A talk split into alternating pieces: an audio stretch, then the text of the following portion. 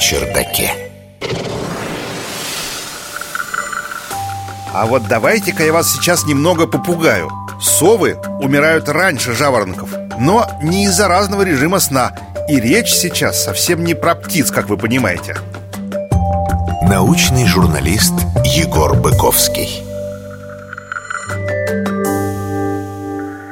Суточные, их еще называют циркадные ритмы организма у каждого индивидуальны.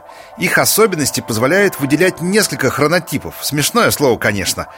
Из которых самые известные хронотипы – это так называемые совы, склонные ложиться и вставать позднее, и жаворонки, которые охотно встают, наоборот, пораньше. Но это не единственная черта, которая их разделяет, друзья. С этим коррелируют и другие черты личности – в частности, известно, что риск ранней смерти у сов выше. Сюрприз, да? Это было известно уже давно, но было не вполне ясно, почему это так. Ну, прям хоть переходи из сов в жаворонки. А что делать, страшно же?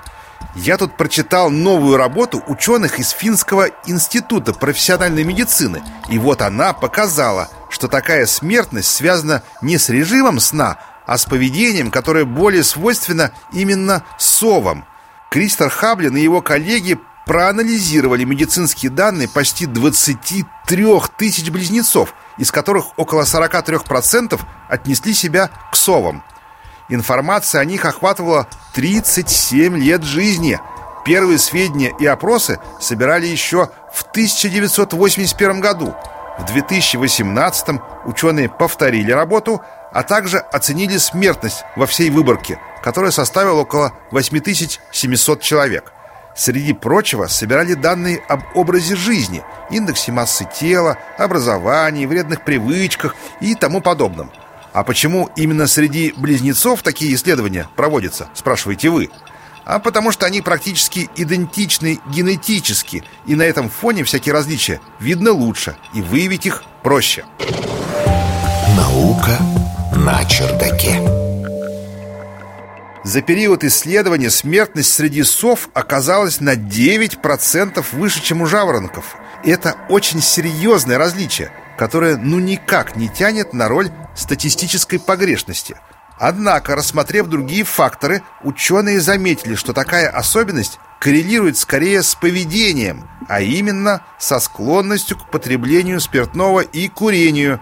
Если исключить из выборки людей с такими привычками – то повышенной смертности среди сов не обнаруживается. Между системой вознаграждения и циркадными ритмами существует взаимосвязь.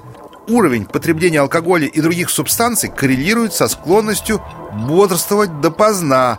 То есть, когда вы формулируете рекомендации к режиму сна, следует учитывать корреляцию хронотипа с образом жизни, а точнее с факторами, которые повышают риск преждевременной смерти – в общем, друзья, ларчик-то тут просто открывался. Не бойтесь быть совой, это не страшно, если это ваш естественный выбор. А вот если к совиному образу жизни привели всякие внешние факторы, вроде бутылки, то уж потом не обижайтесь. Наука на чердаке.